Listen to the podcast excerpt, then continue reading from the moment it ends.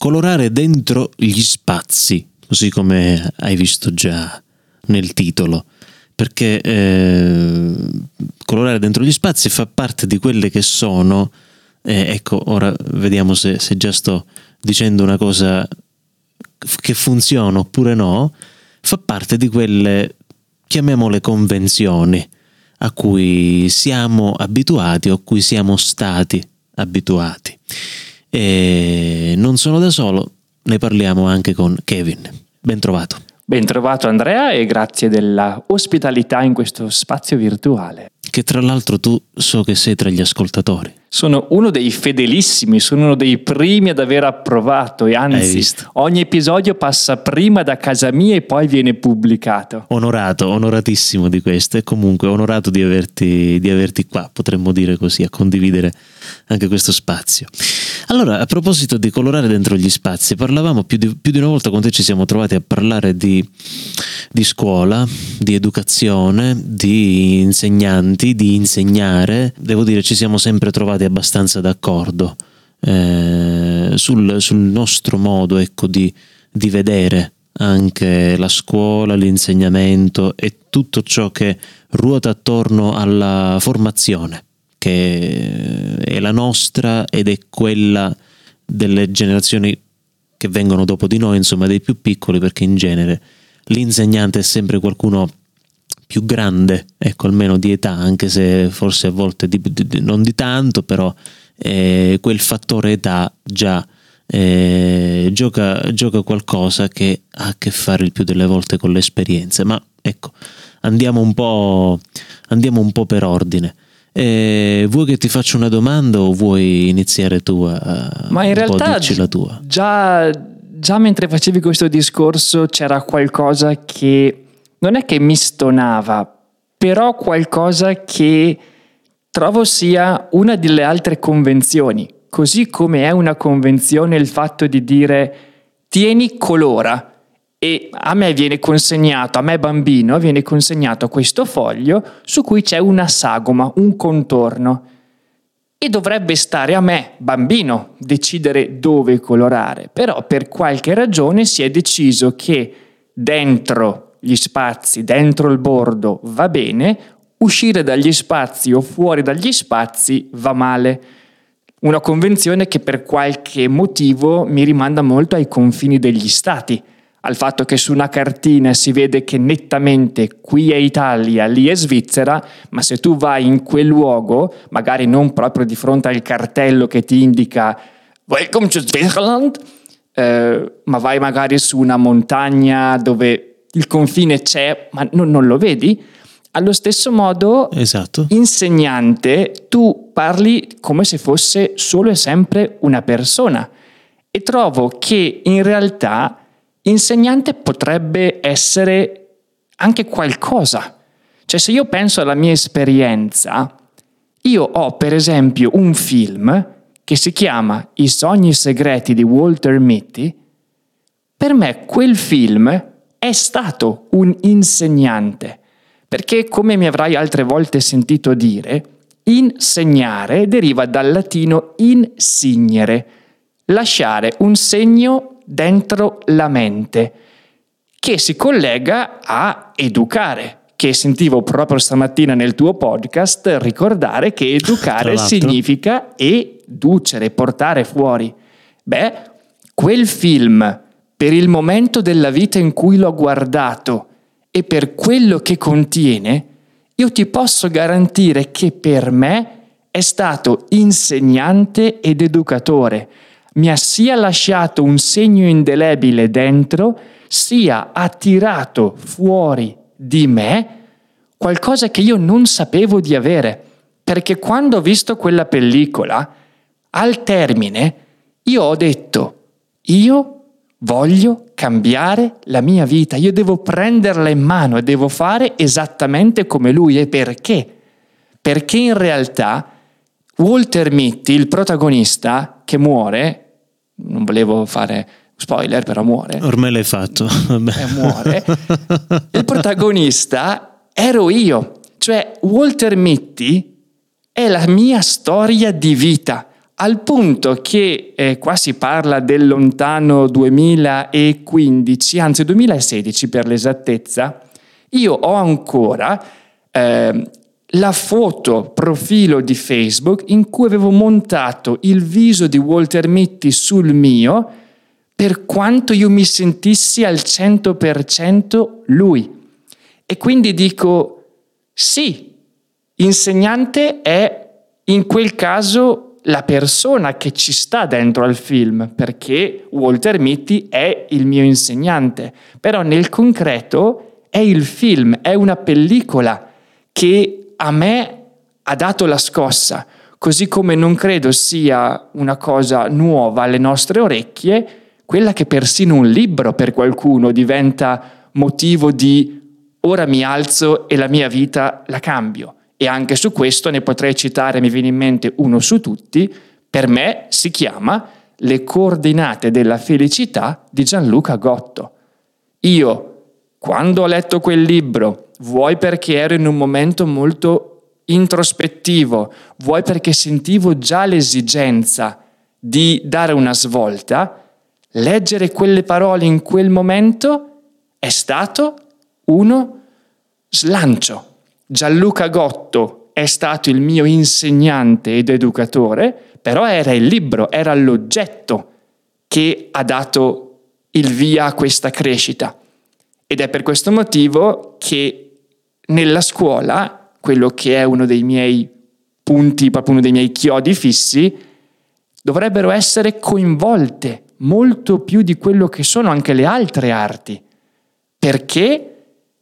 A parte il fatto che ciascuno pensa in maniera differente, quindi magari una persona avrebbe molto più gradimento, avrebbe molta più facilità ad apprendere tramite una canzone, tramite un film, dei concetti, però proprio a prescindere trovo che anche le varie altre arti, oltre a quella della parola in persona, abbiano qualcosa da dare a qualcuno. Ecco, questo già fa capire come in realtà quella sola affermazione che ho fatto all'inizio risente proprio di una, di una convenzionalità idiota, tra l'altro, e, e abbastanza inconscia forse pure, cioè perché ovviamente l'ho detto senza, senza pensare a tutto questo, sì, perché ne sono convinto, ne sono convinto è così. È così perché qualsiasi cosa riesca a darci anche solo un'emozione, in realtà ci sta dando un insegnamento, eh, un, un'emozione o una sensazione. Cioè, voglio dire, ieri mi sono bruciato tirando fuori dal forno eh, la, la, una teglia, l'avrò fatto miliardi di volte, eppure quella volta, cioè ieri praticamente ho, ho, ho capito ancora una volta cos'era il calore, ho capito che cos'era il fatto di, che, che insomma che lo sportello del forno comunque era caldo e che ancora mi fa male e, e sono i postumi di un insegnamento, di un insegnamento che ho ricevuto e di qualcosa che poi ho dedotto da me. Però ecco, colorare eh, lungo, lungo le, le linee eh, e quindi eh, colorare dentro gli spazi. Se ti ricordi qualche, qualche mese fa abbiamo parlato di strappare lungo i bordi, che era quella, quella serie tv eh, di, di Zero Calcare, no? Eh, più o meno la metafora è quella, cioè siamo omologati a, a, a che le cose funzionino secondo un certo dato ordine, quando in realtà poi quell'ordine o ce lo siamo dati noi, stesso, noi stessi, ma non si sa per quale motivo, o in realtà c'è dato, così c'è imposto, però non stiamo facendo nulla, ecco, anche per, eh, per poter poco poco muovere, eh, tirare fuori la testa, ecco, anche solo per guardare cosa c'è oltre quello, oltre quello insomma che, che è stato stabilito. E riguardo il, il settore appunto educazione eh, come insegnamento, insegnanti, eh, scuola, eccetera, eh, c'era quel, quel contributo di quello che insomma che mi proponevi, interessante, magari lo, lo ascoltiamo? Sì, volentieri. Ce lo anticipi di che cosa si tratta? Allora, anzitutto viene da un altro podcast, io sono un avido ascoltatore, questa è un'intervista fatta ad un sociologo che si chiama Giovanni Luccarelli.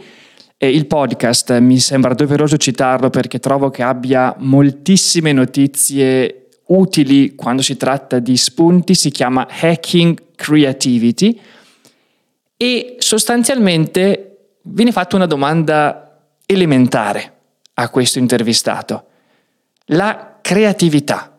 Perché non si insegna a scuola?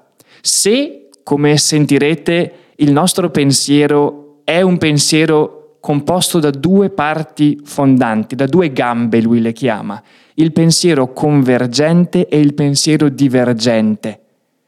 La domanda è come mai la scuola sia focalizzata unicamente su quello convergente? Ok, allora ascoltiamo, poi parliamo di pensiero convergente e pensiero divergente. Allora, i due stili di pensiero secondo me sono le gambe che permettono alla creatività di camminare. Se noi abbiamo una gamba sola non è che non camminiamo, però facciamo tanta fatica e non andiamo lontano. Allora il suggerimento è di usarle tutte e due proprio perché ci consentono di muoverci e di camminare con maggior agio. Fondamentalmente il pensiero divergente è quello che ci consente di aprire un ventaglio di opportunità, di possibilità, e quindi è quello che utilizziamo quando dobbiamo generare o immaginare tante soluzioni o tante idee per eh, le nostre attività, per risolvere un problema. Invece il pensiero convergente è quello che ci spinge a selezionare, è un po' la parte più di selezione, appunto di valutazione, che ci consente di stimare tra tutte le tante idee che abbiamo generato quali sono quelle più promettenti, quindi quali sono mm. quelle da eh, utilizzare. Noi siamo soliti, il problema del pensiero verticale, come dice De Bono, il pensiero convergente, che eh, abbiamo imparato una sequenza di azioni e tendiamo a fare sempre quelle. Qui mm. bisogna premettere che non è tutta colpa nostra, e cioè il nostro cervello è progettato in base a principi di economia. Questo vuol dire che quando impara a fare una cosa la fa sempre in quel modo, così non spende energia, ed è il motivo per cui facciamo sempre la stessa strada per andare al lavoro o in palestra. Nel supermercato non solo facciamo sempre lo stesso giro, ma addirittura ci scriviamo le cose da comprare in base a come le incontreremo nel nostro solito Io, giro. Però è un po' anche la scuola che, eh, almeno quella classica, che è strutturata per darti dei voti, per darti un premio se segui alla lettera la ricetta e non... ragioni in maniera completamente opposta. Hai ragione, il nostro sistema formativo, scolastico, universitario è molto più focalizzato sulle risposte che sulle domande, mm. no? E i ragazzi vengono premiati se danno la risposta giusta, non se fanno una domanda originale, anche perché se fanno una domanda originale e il professore non sa rispondere sono guai. Allora per sicurezza diamo solo risposte. E c'è un collega che dice scherzando: ci hanno fregato quando ci hanno insegnato a colorare dentro gli spazi. Eh già, e quindi ci hanno un pochino inquadrato. È vero. E è vero, e quindi quello che possiamo fare è cercare di aiutare anche i nostri ragazzi, i nostri bambini, a fianco allo studio normale che sviluppa il pensiero eh, convergente, che è comunque importante, creare degli spazi in cui ci sia un altrettanto sviluppo del pensiero divergente. Ma secondo te perché la creatività non si insegna a scuola? Allora, è una bella domanda, ma la risposta è altrettanto facile. La scuola è stata programmata, i sistemi scolastici che stiamo utilizzando sono stati in qualche modo programmati nell'Ottocento, e nell'Ottocento no, abbiamo no. avuto dal punto di vista sociale il passaggio dalla società agricola alla società industriale. Nella società industriale non servivano persone che pensassero, c'era già qualcuno certo. che si chiamava Maynard Keynes, insomma Ford e via dicendo, i quali avevano già messo a punto il miglior modo per svolgere un lavoro, perché il lavoro era ripetitivo, e più si avvicina, il lavoratore si avvicinava a questi standard, più era bravo e meglio funzionava l'azienda. Fondamentalmente la scuola è stata riflesso di questa società che serviva per preparare le persone ad essere metodiche. Poi ci siamo accorti quasi all'improvviso che il mondo è cambiato e che adesso non serve, adesso ormai sono vent'anni che non serve essere solo metodici e precisi, ma bisogna essere creativi, bisogna essere certo. flessibili, capaci di trovare risposte sempre nuove a problemi sempre nuovi, e quindi bisogna riimmaginare anche il tipo di insegnamento, il tipo di modello scolastico. Il cambiamento ha accompagnato l'umanità fin appunto dalle società primitive, però i tempi di questo cambiamento stanno mutando, e quindi mentre i primi cambiamenti erano molto lunghi, dalle ere insomma geologiche e via dicendo, adesso ci stiamo rendendo conto che invece le onde diventano sempre più brevi, come diceva Montale. Quindi di fatto eh, dobbiamo allenarci ad essere sempre più veloci a reagire, a anticipare il cambiamento, perché i cambiamenti sono velocissimi. Quindi pensiero convergente e pensiero divergente. la scuola ci insegna o questo o, o quello. E volendolo dire più, più in, in soldoni, io qualche tempo fa mi pare di aver parlato anche nel podcast di, eh, di, di pensiero eh, alternativo, no? Eh, no, di pensiero alternativo, non mi viene il, il termine, di, di pensiero laterale, scusa, ecco, di pensiero laterale, cioè del fatto che il più delle volte riusciamo attraverso un ragionamento a giungere eh, a una soluzione, no? Così ragioniamo quando dobbiamo fare, insomma, i, i cosiddetti i rebus oppure i, i classici labirinti, no? Eh, che dobbiamo partire da un punto, arrivare all'altro punto, passando per l'unica strada disponibile, oppure insomma tutti quei giochini che, che ci mettono in moto il, il cervello e ci fanno, ci fanno ragionare. Eh, pensiero divergente e pensiero convergente. Intanto inquadriamolo in due battute per chi non l'avesse ancora capito bene di da cosa si tratta. Quello che io ne ho capito, sostanzialmente abbiamo da un lato un pensiero che ti dice quali possono essere le soluzioni a un problema e dall'altro il pensiero che dice tra quelle soluzioni che il collega ha presentato qual è quella che effettivamente può essere messa in atto. Da un lato abbiamo il metodo, il rigore, la logica e dall'altra abbiamo la creatività, abbiamo la molteplicità. Da un lato abbiamo l'unicità e dall'altra il, la sovrabbondanza. Da un lato c'è il rigore, la logica, e dall'altra c'è l'istinto, c'è l'ispirazione. Da un lato c'è l'interiorità, mi viene da dire, e dall'altra parte c'è quello che è più esteriore. Perché come dice Luccarelli, da un lato c'è l'esigenza di un individuo capace di seguire un metodo, di fare le cose come gli vengono dette. Dall'altra abbiamo un individuo capace di risolvere i problemi di una realtà complessa come quella attuale. E quello che secondo me è spaventoso, e spero di non usare un, un aggettivo eccessivo, è proprio come all'apparenza ci sia stato uno spostamento dal concetto di edurre, di portare fuori, a quello di indurre. Quindi dall'idea di uno studente, di una persona da cui va tirato fuori ciò che già ha dentro. Si tratta solo di individuare la chiave giusta della serratura, ma la serratura è già lì, è già tutto lì dentro. Alla immagine di uno studente e di una persona come un sacco, un sacco che va riempito. E il dramma, perché per me è un dramma, non va riempito con discussioni o comunque con i punti di vista tanto dello studente quanto dell'insegnante, ma c'è chi dà il sapere e chi riceve il sapere. E questo a mio avviso crea proprio una, um, uno sbilanciamento dove da un lato c'è l'onniscienza, chi possiede la verità, il sapere, e chi la deve ascoltare. Da un lato c'è chi dà le risposte, chi le possiede tutte, e dall'altro non c'è chi può fare delle domande o esprimere dei pareri. Le domande che lo studente può fare sono solo e sempre attinenti a ciò che l'insegnante ha detto. E come dice Luccarelli, e poi mi zittisco, la questione è che gli studenti non vengono spronati a porsi e a porre delle domande.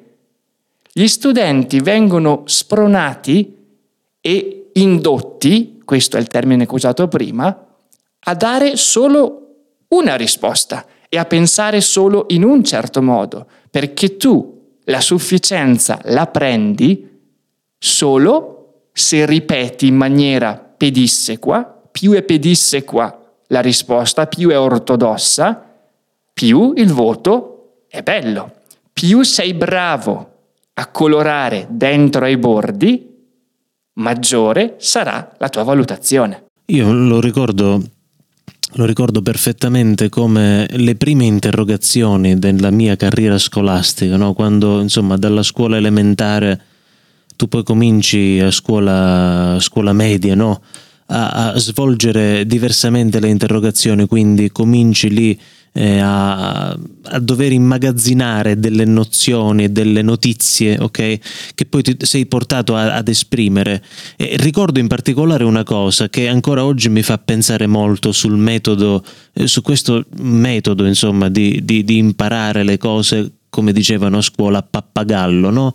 Io ricordo una, una mia compagna di, di scuola, eravamo a scuola media, ricordo tra l'altro, che non riusciva a dire, cioè si impappinava a dire una parola che non ricordo se fosse tipo Nuova Zelanda, eh, cioè che era una parola, cioè una parola qualsiasi, mi pare che fosse proprio Nuova Zelanda, non riusciva ad andare avanti nel discorso perché riusciva, perché sempre si impappinava su quella parola. Cioè, ora parlavamo di geografia sicuramente, però ecco, non riusciva, era come un ostacolo, si fermava lì, non riusciva ad andare avanti perché l'aveva imparata a memoria sicuramente, o comunque aveva talmente tanto esercitato la sua memoria eh, a, a, diciamo a, a dirlo, insomma orale, e, e ad ascoltarsi, che non riusciva ad andare avanti, per cui c'era anche un'assenza di nozione in sé, c'era solamente una presenza di un concetto che era poi attaccato con lo sputo, come si dice, cioè che teneva proprio per scommessa, perché poi in realtà la, la, la memoria, per quanto può essere ferrea in alcuni, per quanto può essere labile in qualcun'altra, io se mi chiedi cosa ho mangiato a pranzo non lo ricordo, ma se mi chiedi di ripeterti a memoria la prima poesia che ho imparato in seconda elementare me la ricordo ancora, questo è, insomma è tutto dire, però ecco, a livello poi di concetto cosa c'è? C'è quell'unica risposta, cioè c'è quel fa- il fatto che io ti insegno, io insegnante ti insegno, eh, a te ragazzo, bambino, a dare la risposta giusta. Io ti dico qual è la risposta giusta e tu devi darmi quella risposta. Quindi qualsiasi altra domanda non c'entra nulla. Qualsiasi altra domanda tu mi poni, potresti, potrei anche da insegnante dirti non rompermi le scatole, impara quello che ti ho detto e non, e, non, e non farmi perdere tempo, perché sarebbe un perdere tempo in quel caso. Ma questo secondo me ha ben poco a che fare con l'insegnamento. Cioè non si può dire di essere insegnanti quando si comunicano dei pacchetti, ecco, diciamo così, come le classiche trasmissioni a pacchetto dei, dei, dei computer di qualche anno fa, ormai se ne parla meno, ma ricordo c'erano le trasmissioni a pacchetto, cioè praticamente tu iniziavi e c'erano tot byte, eh, tot kbyte da, da trasferire da qua a là, e cominciavi dal primo file, il secondo, il terzo, il quarto, il quinto, fino a quando riuscivi a, a prendere tutto quel pacchetto e a trasferirtelo, ecco, nel tuo disco, nel tuo, nel tuo computer. In realtà l'insegnamento io penso che ha ben poco a che fare con questo, ben poco a che fare con la trasmissione a pacchetto. È necessaria invece, è necessaria il, il, il mettere in funzione, in, in movimento, il cervello del ragazzo, del bambino, della persona insomma che, che, viene, che, che deve essere educata, perché possa ricevere qualcosa. Cioè ricevere significa non ricevere un pacchetto, ma ricevere uno stimolo, ricevere uno sprone, ricevere una, sì, appunto, uno stimolo esterno che dica guarda questa cosa così, ma e invece se, e se poi, e, e da quell'altra parte, e, e quello, e quell'altra persona, e quell'altra situazione, e al giorno d'oggi, e io ieri, e così via. Questo invece significa, secondo me, far funzionare la testa, far funzionare la testa e far sì che il ragazzo, il bambino, eccetera, eccetera, possa riuscire anche a capire quello che è il problem solving. L'altro giorno ho trovato un, un video su di questi shorts presi, sai, così estrapolati dalle interviste, che non ricordo chi era, però ricordo di, aver, di averlo preso perché ho detto qua c'è Da, da, da approfondire, dove il tale diceva qualcosa tipo eh, la scuola non ti insegna il pratico, la scuola non ti insegna le situazioni della vita, Ok? Ora che lo dice quel ragazzo che avrà avuto vent'anni, e dico, figlio mio, che cacchio hai capito della vita a vent'anni? Cioè, nel senso, non perché a trent'anni l'abbiamo capita, voglio dire, ma eh, non, non, non, azz- non azzarderei a fare, ecco, una, una, una, una, un'affermazione del genere, anche se forse indirettamente la faccio, ok? Però dico, sì, può essere vero, può essere vero che la scuola non ti dà la giusta eh, capacità di problem solving, ok? Cioè, c'è un problema, perde il lavandino, che devo fare? La scuola non me l'avrà spiegato sicuramente, ok?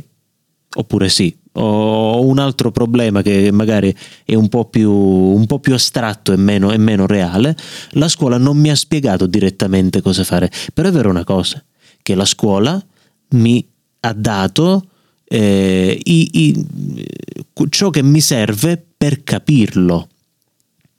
Però attenzione, se la scuola mi ha dato quell'occorrente che a me serve solamente per prendere la chiave inglese e stringerla attorno al, come si chiama quello rotondo, il, il bullone, ecco, esagonale poi, e quindi se è solo quello, allora è chiaro che appena il problema si discosta poco poco da quello, e quindi magari non è solo questione di, di stringere quel bullone, ma il fatto che quel bullone magari è danneggiato e va sostituito, e a me non me l'ha spiegato nessuno, perché appena io ho detto, ma se per caso il bullone si dovesse rompere, mi ha detto, guarda, non fa parte del programma, non rompere le balle, vai avanti. E allora in quel caso ovviamente io penso che sia un po' la morte dell'insegnamento, la morte dell'insegnante forse anche. Così come lo è, credo, Andrea, proprio il concetto stesso di programma. Cioè, io non voglio dire che non ci debba essere un obiettivo, una direzione, ma un conto è avere una direzione, sapere dove si vuole andare a parare. Un conto è avere la scadenza, un conto è avere il cronometro che va avanti, un conto è dover stare durante la lezione a guardare l'orologio per capire se si sta rispettando un certo ritmo, come se ogni lezione, ogni studente, ogni singolo essere umano dentro quella classe debba apprendere che uno più uno uguale due in quella lezione, in quella velocità. Non è tollerato, non è considerato che uno potrebbe impiegare un po' di più a pronunciare la parola Nuova Zelanda perché quei suoni sono dei suoni un po' più complessi da pronunciare. C'è una, c'è un treno su cui o sali quando passa, o altrimenti sei perduto, o meglio, più che perduto, sei, come si viene identificati, sei indietro. Quindi immaginiamoci questo treno che passa, o tu sei in grado di salire subito in prima classe e ti puoi permettere di rimanere lì seduto in prima classe, o altrimenti devi retrocedere finché o stai in seconda classe e quindi ti accontenti che qualcun altro il treno lo tiri e tu ci stai sopra, altrimenti sei obbligato od obbligata a scendere. E considera che è anche un... Un, un, diciamo, è un, un modo per nascondersi di tanti, quello del programma, eh, per, per dire, per dire non, non, non un qualcosa di che, che voglia scandalizzare, però qualche anno fa Parrocchia Nuova, nuovo incontro con il nuovo gruppo dei, dei catechisti, Eh, riguardo il metodo che si era adottato fino a quel momento, io ho detto, ma avete mai provato a, eh, a introdurre questo, questo? Non ho, non ho chiesto di cambiare metodo, attenzione. Avete mai provato a introdurre quest'altra cosa? Introdurre significa fargli spazio, cioè trova co- come metterla così. E loro, ah, bello, interessante, però ecco, dobbiamo, dobbiamo andare avanti con il programma. Tanto che ho detto, scusa, ma è ministeriale sto programma, non lo so, cioè nel senso, qual è, quel, qual è il programma? Il fatto che a un bambino devi far fare a dieci anni la prima comunione e a dodici anni la cresima? Dove sta scritto? Cioè, ma non dove sta scritto, attenzione, perché voglio dire, possono farla dopo o possono farla prima. Dove sta scritto in generale?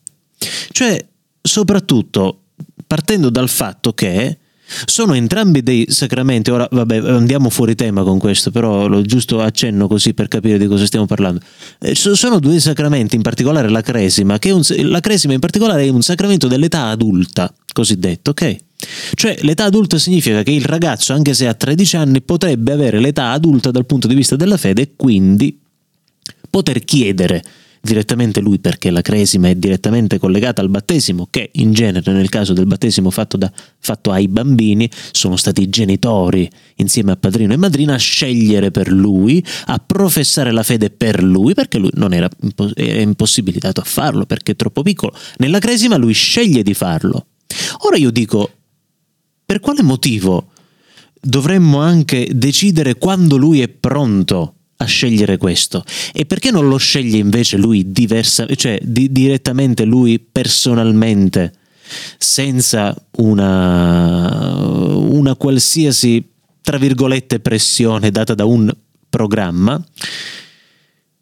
Io per esempio, vabbè, questo vabbè, è un altro discorso, se, se no io spazio troppo. Torniamo, torniamo, sì, no, infatti, torniamo, torniamo a noi. Cioè, il colorare dentro gli spazi, in questo caso, significa che bisogna lasciare totale, totale libertà al bambino di sbagliare, di eh, capire l'errore che ha fatto e possibilmente di sbagliare di nuovo, finché non avrà capito l'errore fatto, finché non capirà che non è questione di formule corrette, non è questione di, cioè la matematica sono le formule che tu le applichi, ok? Però il resto, a prescindere dalla formuletta in sé, non, non è semplicemente che viene quanto si applica e basta. C'è qualcosa di più, cioè c'è una crescita anche perso- prima di tutto, no anche, c'è una crescita prima di tutto personale nel bambino, nel ragazzo che comincia a un'età che sono i... quando si inizia la scuola? Se, sei anni, sette anni, inizia il cammino a quell'età e lui sa che dovrà portare avanti il suo cammino per un tot numero di anni, che sono tanti proprio per questo secondo me, eh? Cioè diverso se tu dicessi, guarda, la formazione di un individuo dura cinque anni, quei cinque anni deve entrarci tutto.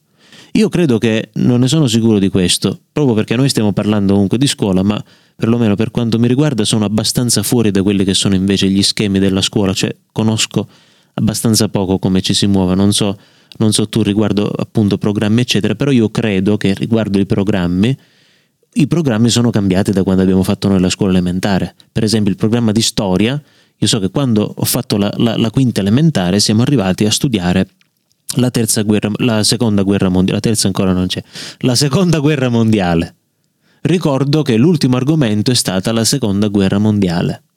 Oggi i bambini di quinta elementare non sanno che cos'è la, la seconda guerra mondiale, perché fa parte del programma di scuola media. Eh. Ora, mi sta bene che tu hai più anni di formazione obbligatoria e quindi hai più anni per spalmarti bene il programma, però è anche vero che quando l'abbiamo fatto noi, poi ci siamo ritornati, poi prima, seconda e terza media abbiamo rifatto quella stessa storia, siamo partiti dalla preistoria fino ad arrivare alla storia contemporanea, contemporanea alla seconda guerra mondiale, e guerra fredda e così via. Quindi la domanda potrebbe essere, allora qual è il metodo giusto? Secondo me né questo né quello, se parliamo di, proprio di, di metodo in sé. Il metodo giusto è quello che il bambino deve capire perché è più corretto. Virgolettiamo. Meno male che il podcast è anche in video, così vedono ogni volta le virgolette che mettiamo, che metto soprattutto. Cioè, eh, eh, mi sono perso. Deve capire lui perché. Colorare dentro gli spazi significa colorare, tra virgolette, bene. Deve capire perché muoversi dentro quei contorni rende l'immagine comprensibile oggettivamente. Ma infatti credo che la cosa fondamentale qua da ricordare, non, non c'è un'intenzione distruttiva nel nostro conversare. C'è un'intenzione costruttiva. Intendo dire, il fatto che noi stiamo conversando deriva da un apprendimento. Se qualcuno non ci avesse insegnato a scrivere o ci avesse insegnato che il suono pera corrisponde a un certo frutto, la nostra comunicazione non potrebbe avere luogo. Questo podcast non avrebbe né un senso per noi che lo facciamo né per chi lo ascolta. Sarebbe fuffa, come si dice, non esisterebbe. Quindi sicuramente c'è qualche cosa che funziona e che va mantenuto. Il problema è forse proprio l'unidirezionalità che si è intrapresa, il fatto che ci sia un unica visione. E rispetto a quanto dicevi poc'anzi, c'è un episodio che ricordo sempre con molto eh, stupore, che riguarda il mio trascorso come ragazzo alla pari in Finlandia. Erano praticamente i primi giorni. Esco con i bambini e i bambini cominciano ad arrampicarsi su una pianta. Io, essendo lì in qualità di bado ai bambini, questo fa il ragazzo alla pari, ho cominciato a dire cose che non avrei voluto dire, perché ho cominciato a dire di scendere immediatamente dalla pianta. Ma non ero io a parlare, era il me preoccupato di cosa sarebbe potuto succedere se fossero caduti e il genitore l'avesse saputo, perché avendo un pregresso di molti anni di animazione, campeggio e quant'altro, so bene quante paturnie si fanno i genitori, quante raccomandazioni ti fanno e i guai in cui una persona può finire per un'unghia rotta di un bambino. Ebbene, in Finlandia non solo i bambini vengono incitati ad andare sull'albero, ma addirittura lo fanno con gli insegnanti a scuola. Una grandissima quantità di scuole, non posso dire la totalità perché non ne ho la certezza, ma tutte quelle che ho visto sono costruite in mezzo o vicino ai boschi e durante la ricreazione insegnanti e bambini vanno nel bosco, vanno al fiume. Perciò qual è la funzione in quel contesto dell'insegnante o del genitore, visto che li devo lasciare liberi di andare sulla pianta? Ma la mia funzione non è altro che quella di guida, quella di monito, quella di dire guarda che lì ci sta il pericolo. Ma io non posso evitare che il bambino si faccia male. Io non posso evitare che il bambino fallisca, perché il fatto che salga sulla pianta e cada indica la stessa cosa di tirare la teglia fuori dal forno e bruciarsi. Indica qualcosa che auspicabilmente non rifarò, perché ho capito che la teglia scotta e che prendere con due mani quel ramo e tirarmi su in quel modo mi porta a un capitombolo. Perciò, o seppure dovessi ricaderci, ecco, la seconda volta ricorderò almeno quella prima volta. Sì, ci, c'è una sorta, è come, è come nel, in ambito giuridico, si crea un precedente. Io riesco ad avere dei riferimenti, so che se lo voglio rifare, perché sembra che parli il Piero Angela della situazione, ma tu sai le volte in cui faccio un po' di tè, avanza dell'acqua calda nella pentola sul, sul, sul gas, mica la butto via. Ed è successo più di una volta purtroppo che in un momento di debolezza mentale io me la versassi direttamente in bocca, ma mentre la versavo la mia testa diceva «Kevin, ma lo sai che potrebbe scottare perché è direttamente a contatto con il metallo nella pentola?»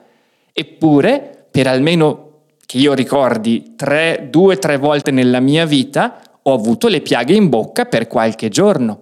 Fortunatamente le occasioni sono state poche, però questo è per dire, io a volte ricasco nei miei stessi errori, però è come se lo facessi con consapevolezza, cioè come se sapessi che se metto le due mani su quel ramo e mi tiro su in quel modo, capiterà questo.